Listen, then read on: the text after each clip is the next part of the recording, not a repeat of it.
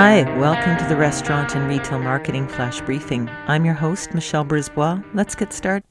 As I mentioned yesterday, we've got two big food holidays coming up.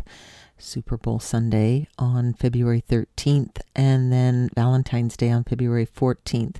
Now, the Super Bowl event is pretty much a North American thing, uh, but wherever you are in the world, I'm sure you have your big sporting event. And so, some of what we talk about in terms of marketing ideas and trends might apply to you at another time. Today, we're going to look at some fun food facts in terms of statistics. So, Super Bowl Sunday is the second largest food holiday in the United States. It's second only to Thanksgiving. Reason why the restaurant industry should celebrate it.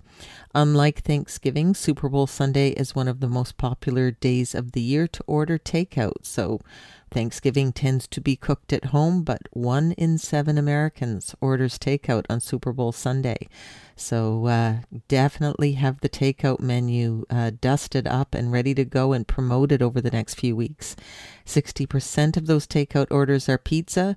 Bonus points if you can make that pizza in the shape of a football with, you know, the pepperonis can, you know, you can have some fun with it. Um, you know, check it out on Pinterest. I'm sure there's some ideas there.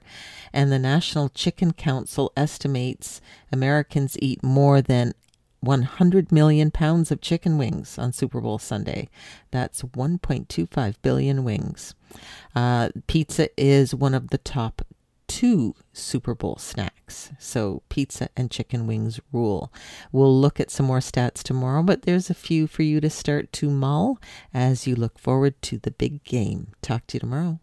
So come on, let's get out.